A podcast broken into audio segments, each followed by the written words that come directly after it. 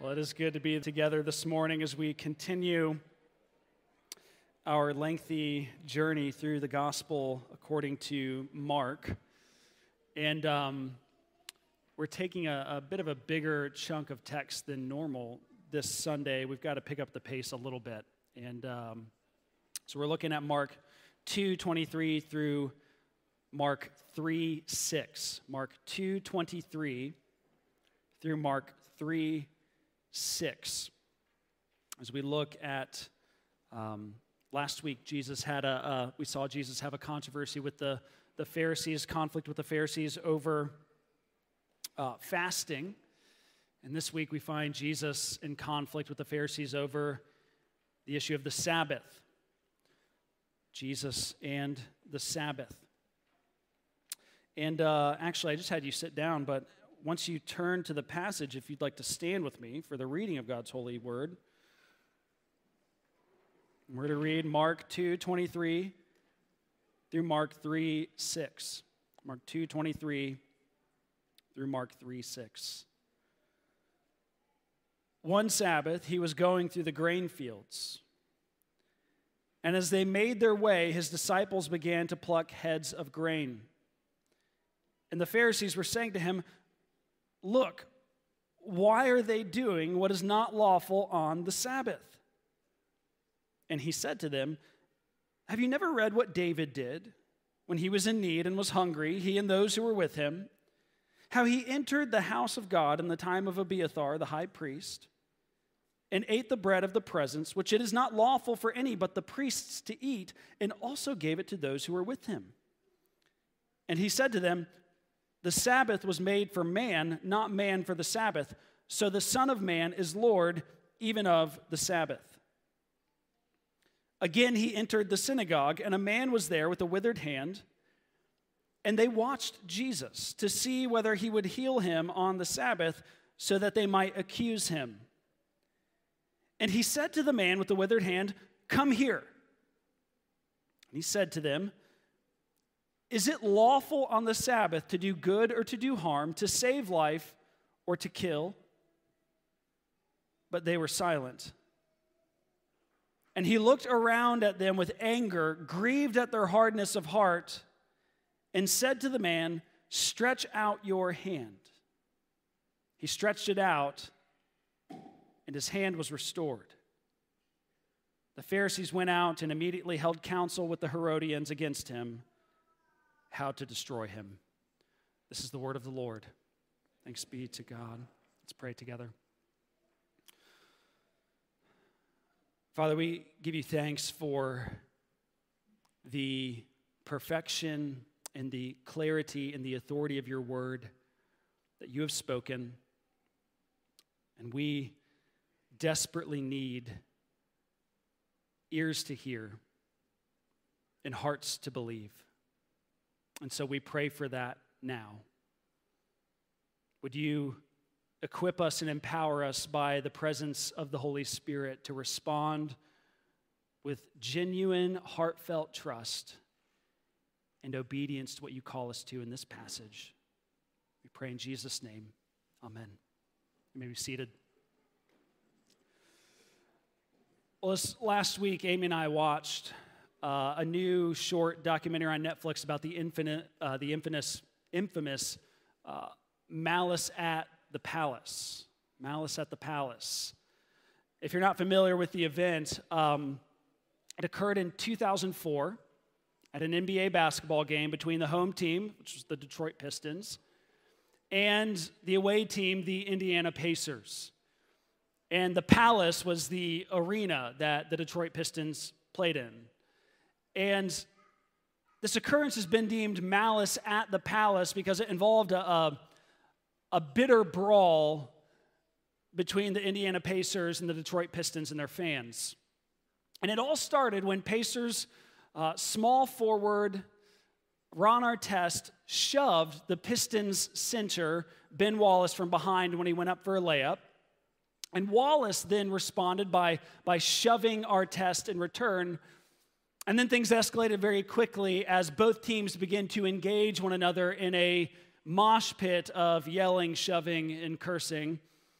And so far, you know, nothing too out of the ordinary had happened. I mean, that's not, that doesn't happen every game, but it happens often enough that you, you kind of just take that and you go, okay, well, this, this happens from time to time. It's to be expected. But in the midst of this mosh pit, an action of a fan in the stands was something of a turning point of the whole night. A Pistons fan threw his beer at Ron Artest. That was the turning point. Mayhem ensued, which can only be described as maybe a minor riot at the palace there.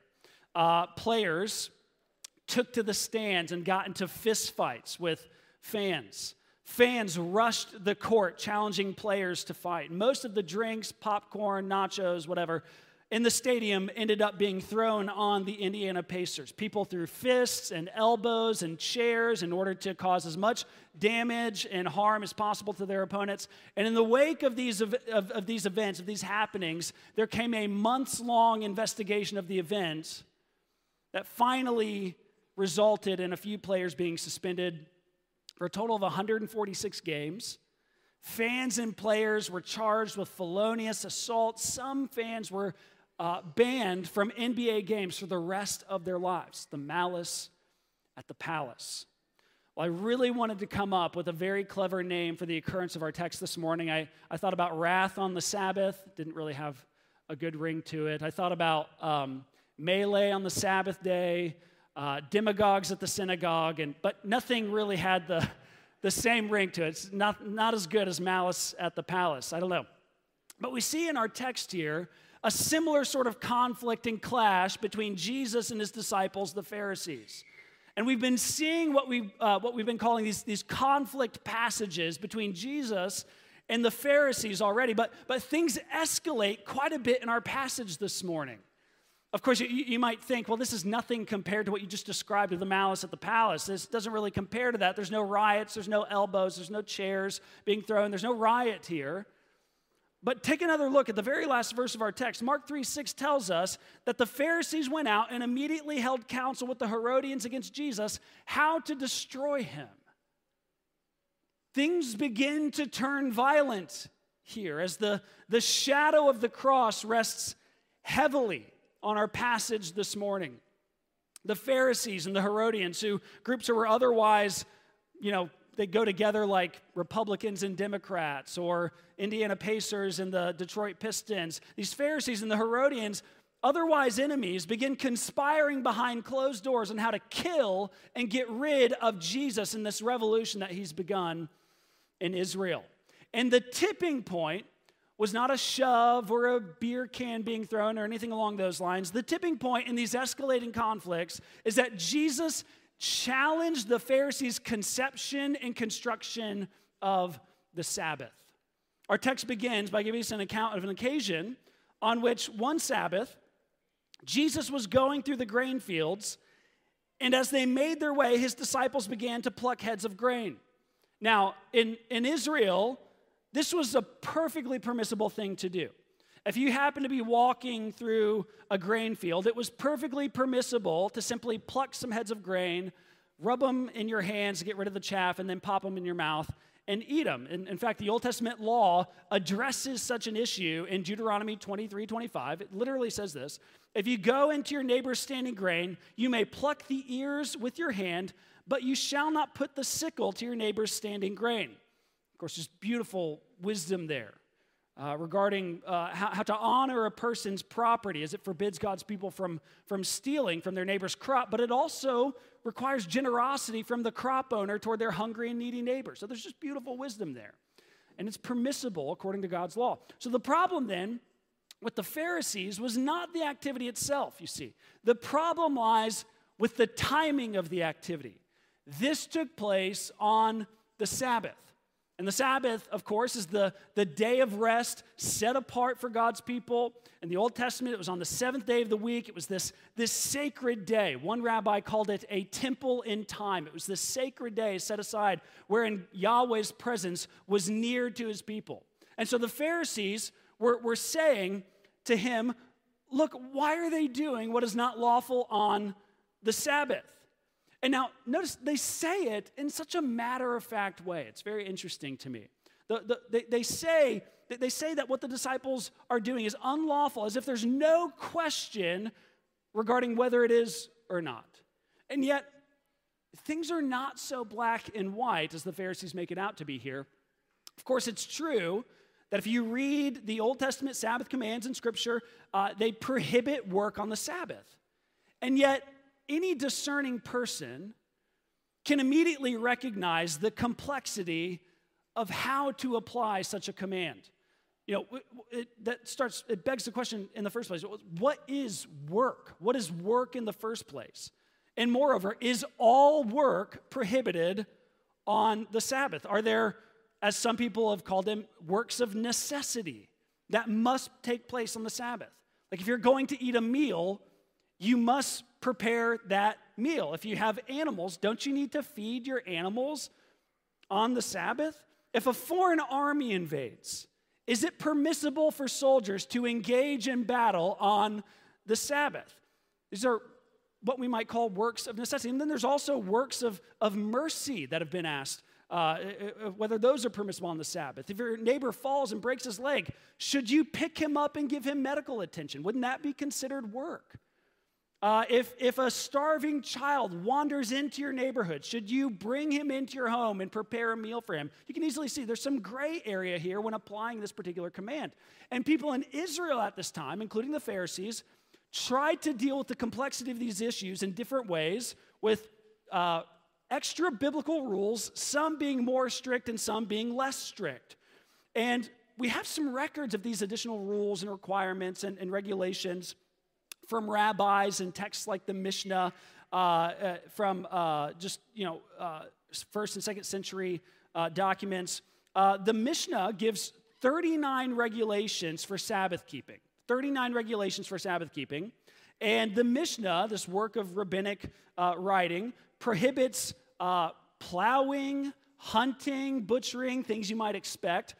But then it also prohibits kind of crazy things like tying or loosing knots. Uh, if you sew, you're only allowed to sew one stitch.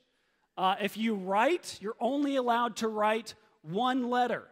Um, so there are these, these kind of uh, uh extra regulations from the rabbis uh, regarding the Sabbath. And, and that's not even the most strict of them. Some other documents have rules so strict that you're not allowed to carry children on the Sabbath. You're not allowed to birth animals on the Sabbath. You're not allowed to retrieve your animal on the Sabbath if they've fallen into a hole or a ditch. Uh, there are rules against um, even setting broken bones. If, a, if your neighbor breaks his bone, you're not allowed to, to set his broken bone on the Sabbath. Uh, you'll often see uh, references to a Sabbath day journey. It was forbidden by some to walk more than 800 meters on the Sabbath. One work I read this last week gave instructions for what to do if a person's home uh, was destroyed and, and fell on top of them. If they were allowed, if they were alive rather, you were allowed to remove just enough rubble in order to get them out if they were still alive. But if they were dead, you were supposed to just leave them there until the next day. So they had all these extra rules regarding what constituted work on the Sabbath. And these people would do all of this in order to, to not just keep the Sabbath, but to stay as far away as possible from even potentially breaking the Sabbath. They would put what they called a hedge around the law, this kind of barrier around the law and the commandments of the Old Testament, and they put them there to keep themselves and everyone else from even getting close to breaking the law. So, all that to say, some circles could be debilitatingly scrupulous in seeking to apply Sabbath keeping in Israel, and the Pharisees were one of those groups. And one of the rules that we find in some of the later rabbinic writings that we uh, that honestly might have come from the Pharisees is a rule forbidding plucking heads of grain on the Sabbath. And so, with that particular application regarding how to keep the Sabbath, the Pharisees deemed Jesus and his disciples to be doing something unlawful on the Sabbath. But then Jesus gives a very interesting rebuttal here and it's not one you would, you would expect him to give. Pick it up in verse 25. He says, Have you never read what David did when he was in need and was hungry, he and those who were with him? How he entered the house of God in the time of Abiathar, the high priest, and ate the bread of the presence, which it is not lawful for any but the priest to eat, and also gave it to those who were with him. Now, very briefly, I need to go on a rabbit trail. There's, there's a textual issue here that I would be remiss if I didn't address. If you go back to the passage that Jesus is referring to in 1 Samuel 22, you'll see that the high priest who gives David and his men the bread of the presence was not Abiathar, but a man named Ahimelech. So Ahimelech was the high priest at the time when David and his men went to the temple to, to eat. And Ahimelech was Abiathar's father, and Abiathar was the high priest after Ahimelech, his father. And so some look at this text and they claim that either that, that Jesus was mistaken here and that Mark recorded Jesus' mistake, or that Mark is mistaken here and that the Bible isn't inerrant. And if the Bible isn't inerrant and we can't trust it to record historical details such as this now, how can we trust the Bible to record historical details regarding Jesus' miracles or Jesus' resurrection and everything begins to fall?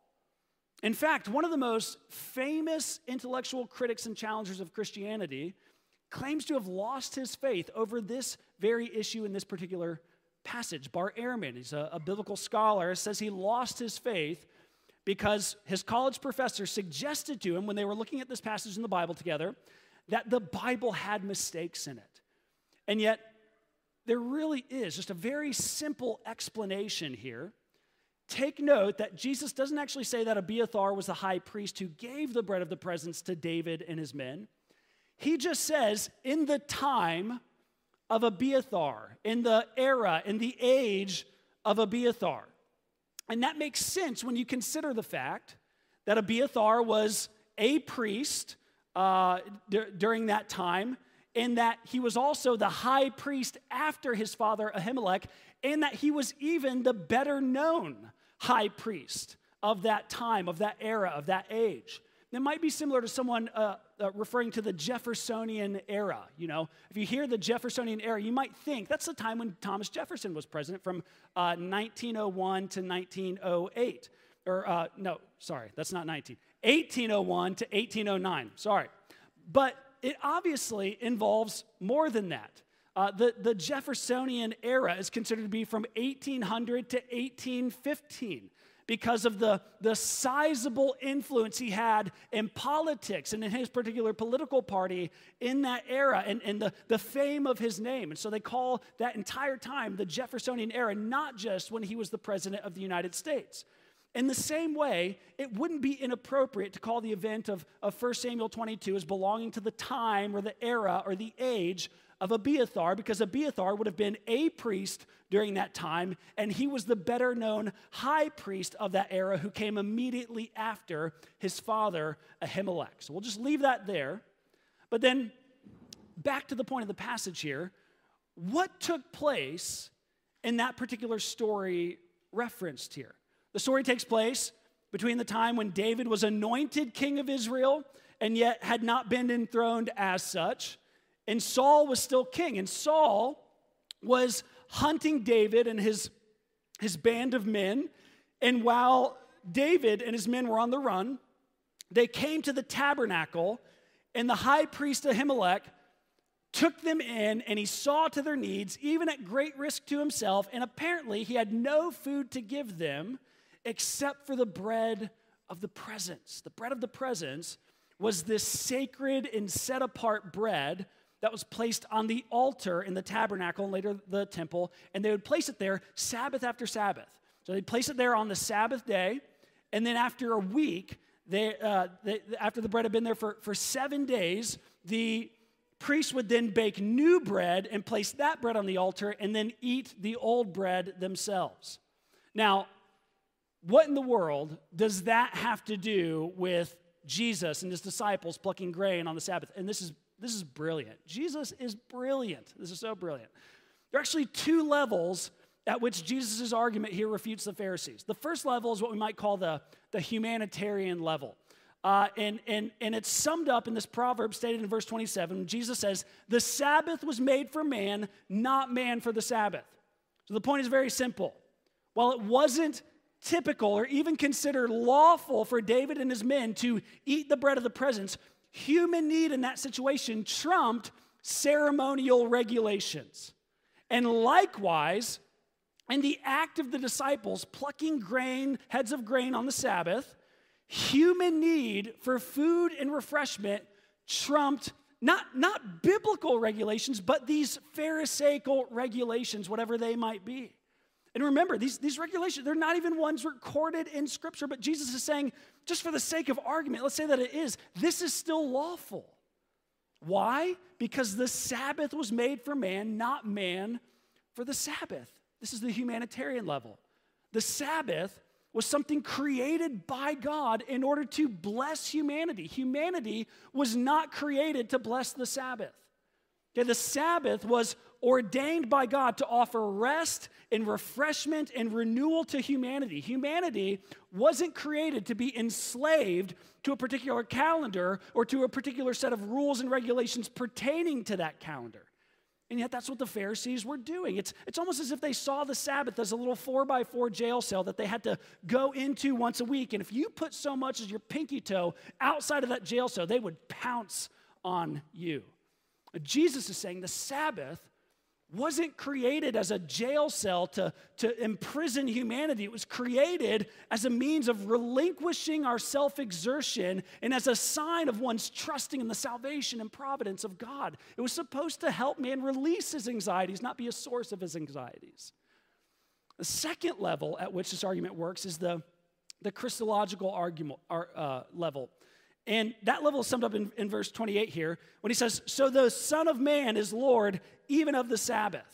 So, part of what we need to understand about David being used as a particular example here is that David was seen as a sort of messianic precursor uh, that, that uh, the, that foreshadowed the coming of the, the Christ, the true and ultimate Messiah. He was seen as the foreshadow of the Messiah who was to come, who would usher in the kingdom of God and bring salvation to God's chosen people. David was the anointed king that led Israel into uh, her, her, you know, her golden era. It led her into a, a season of unparalleled victory and justice and religious life and vitality and all these things. And so, as such, these Israelites would read about David doing such a thing, and they would, they would say, But yeah, that was, he could do, that was David. He could do that.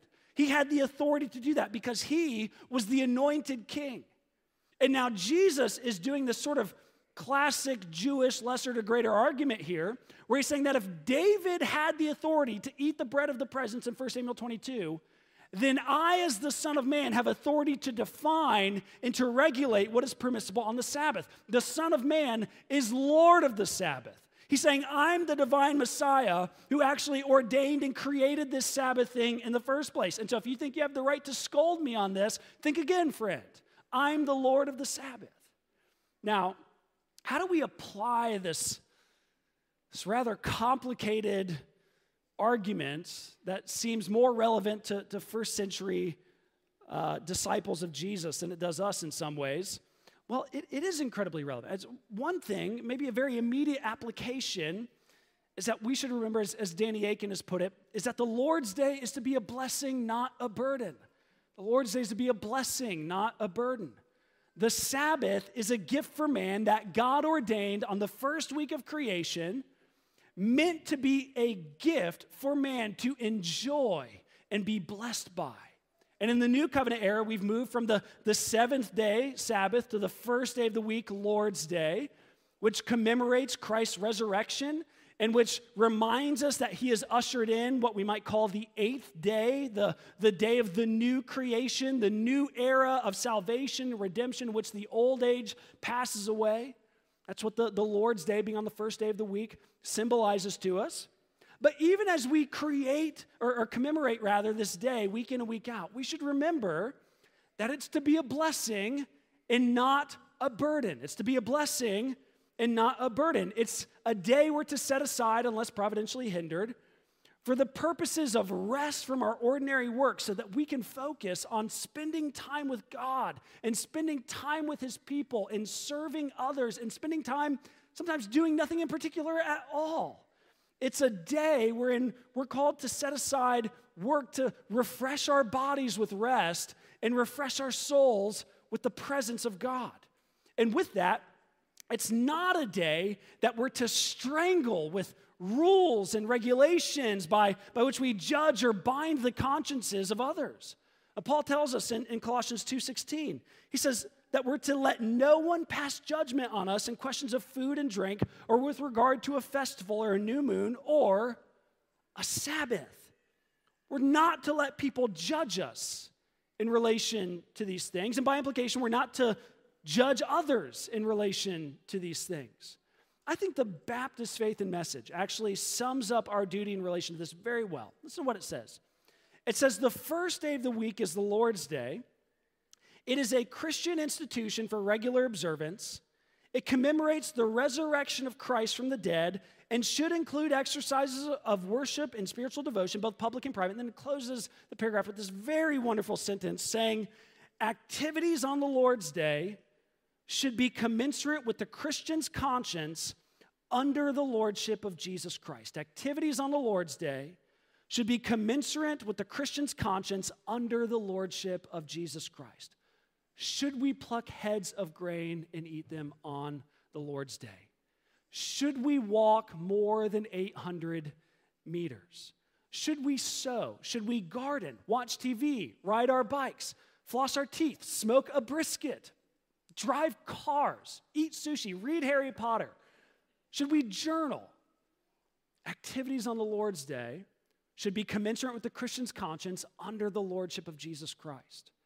But then there's a, a sort of wider principle here that, that we could, if we want to expand this application here, when it comes to addressing issues that are not uh, clearly or directly ad- addressed by Scripture uh, and are not, uh, you know, are more appropriate, uh, uh, more appropriately described as matters of conscience, Paul addresses how we should kind of address and interact with others according to these things in our churches. Romans 12, or Romans rather 14, 2 through 4, Paul says this. He says, One person believes that he may eat anything, while the weak person eats only vegetables. Let not the one who eats despise the one who abstains, and let not the one who abstains pass judgment on the one who eats, for God has welcomed him.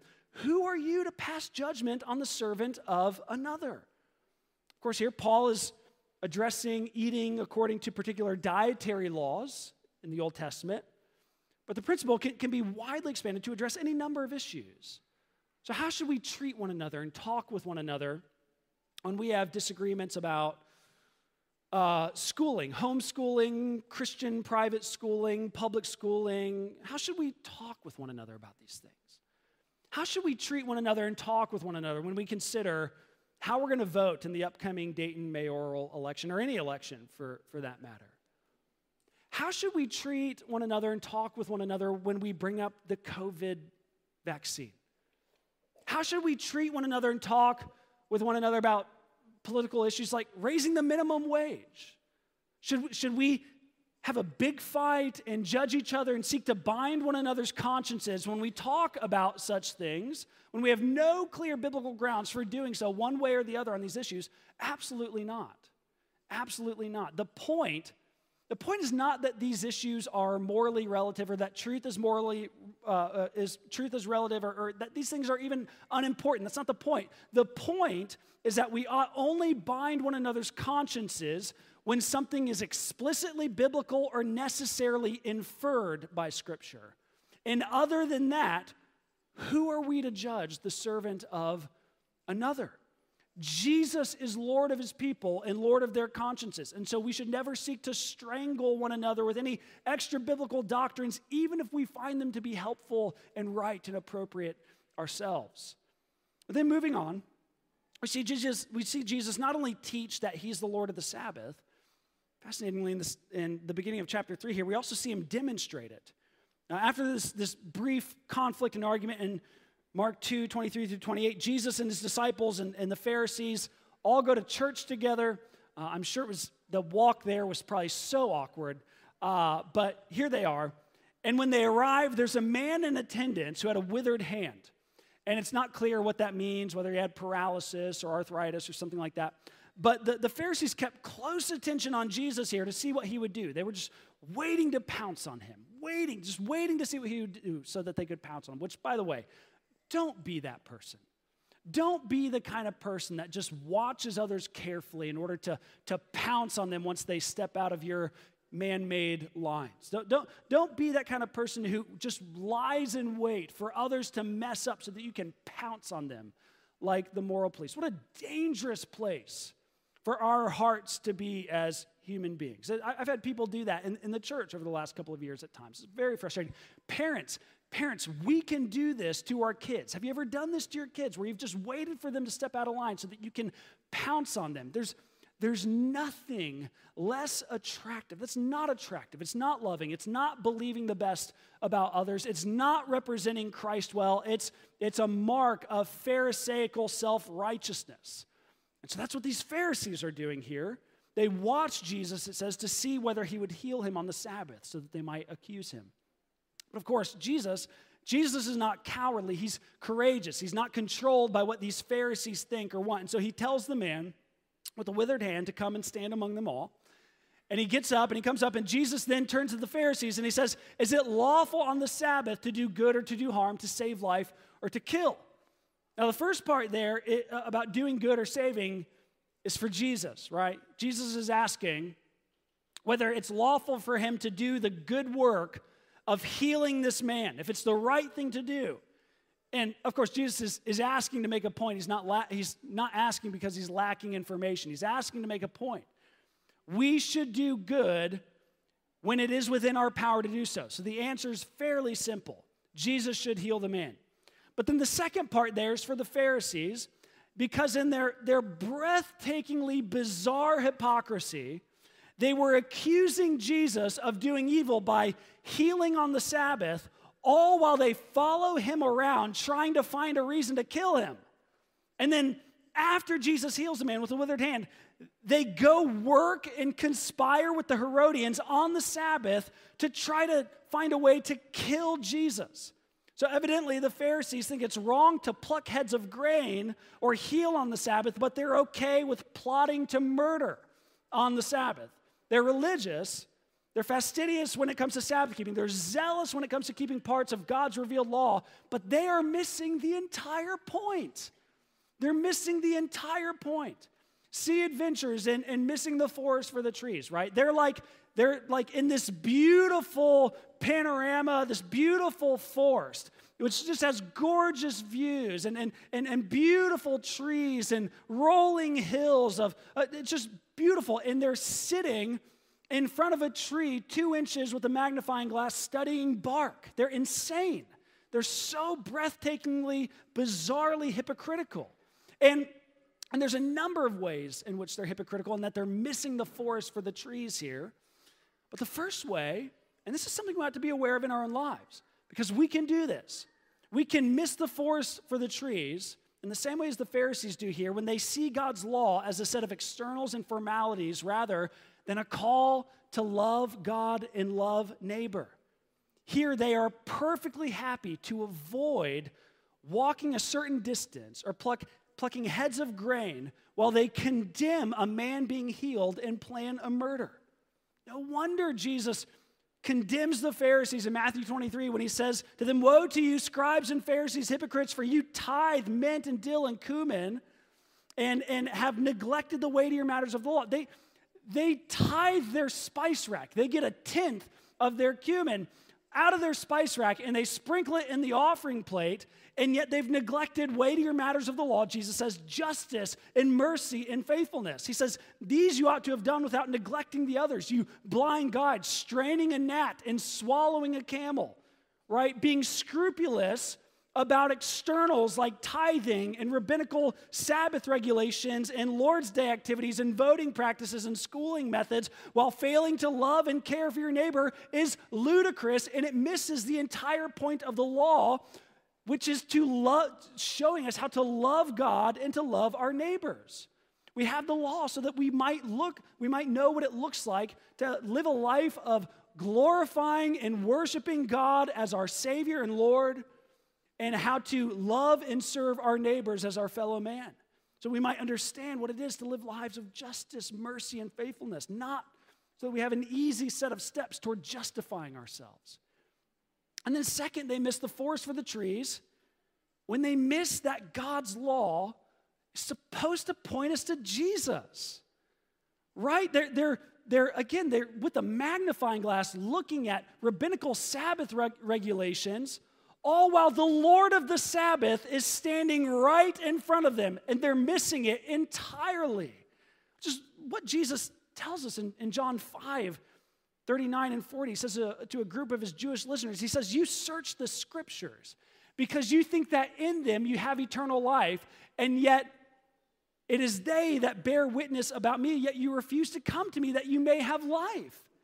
He's the point of the scriptures. He's their primary message. He's the one that we're meant to see in them. And this is true even of the Old Testament law, which Jesus' hearers knew well. The point of the law and the prophets was to point to Jesus, to Jesus.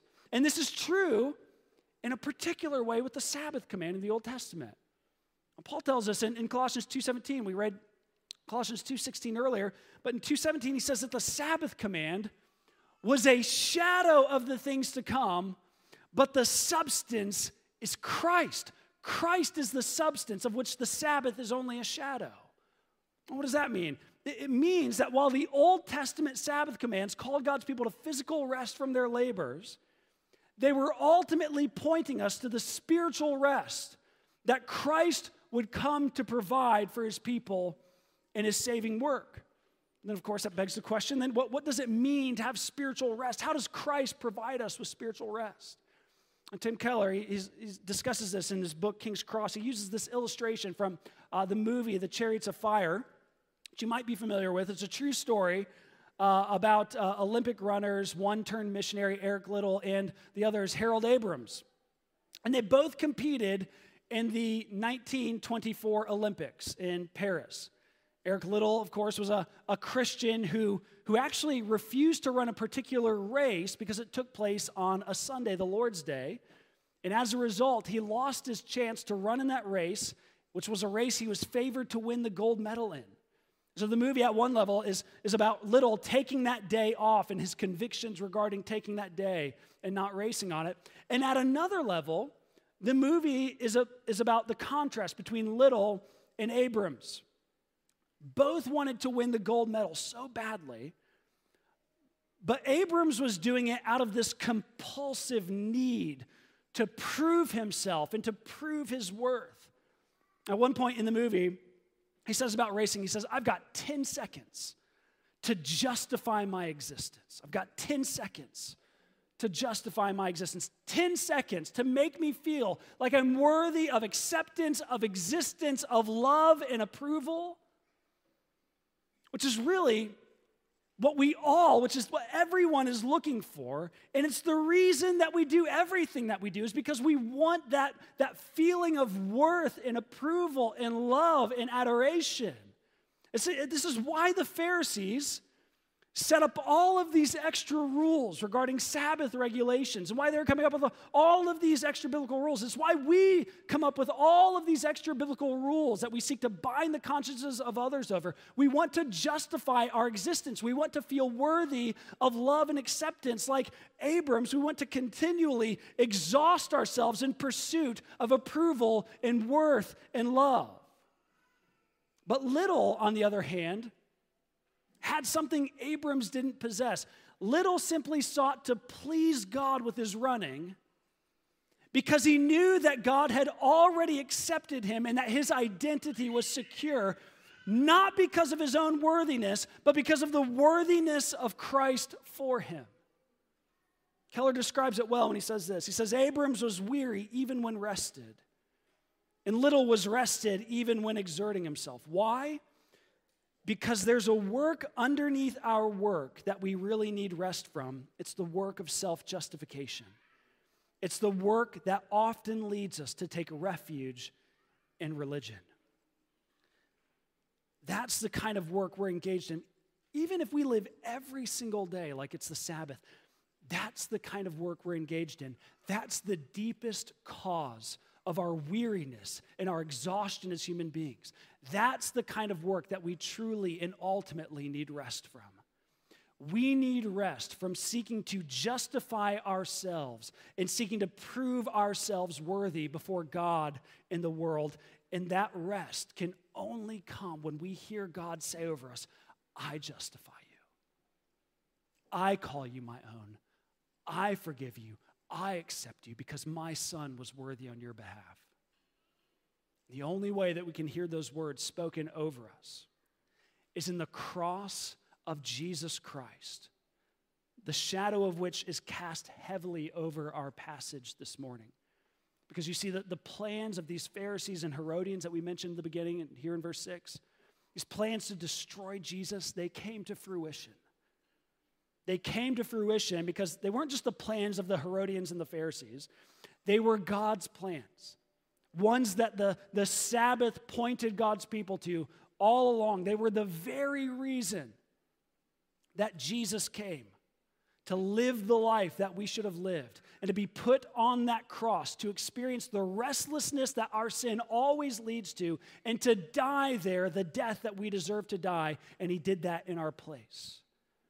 Also, that he might rise on the third day and thereby lead us into the rest of having the unearned, indestructible, irrefutable proof of God's love and acceptance and adoration. Jesus came to give us and lead us into true Sabbath rest.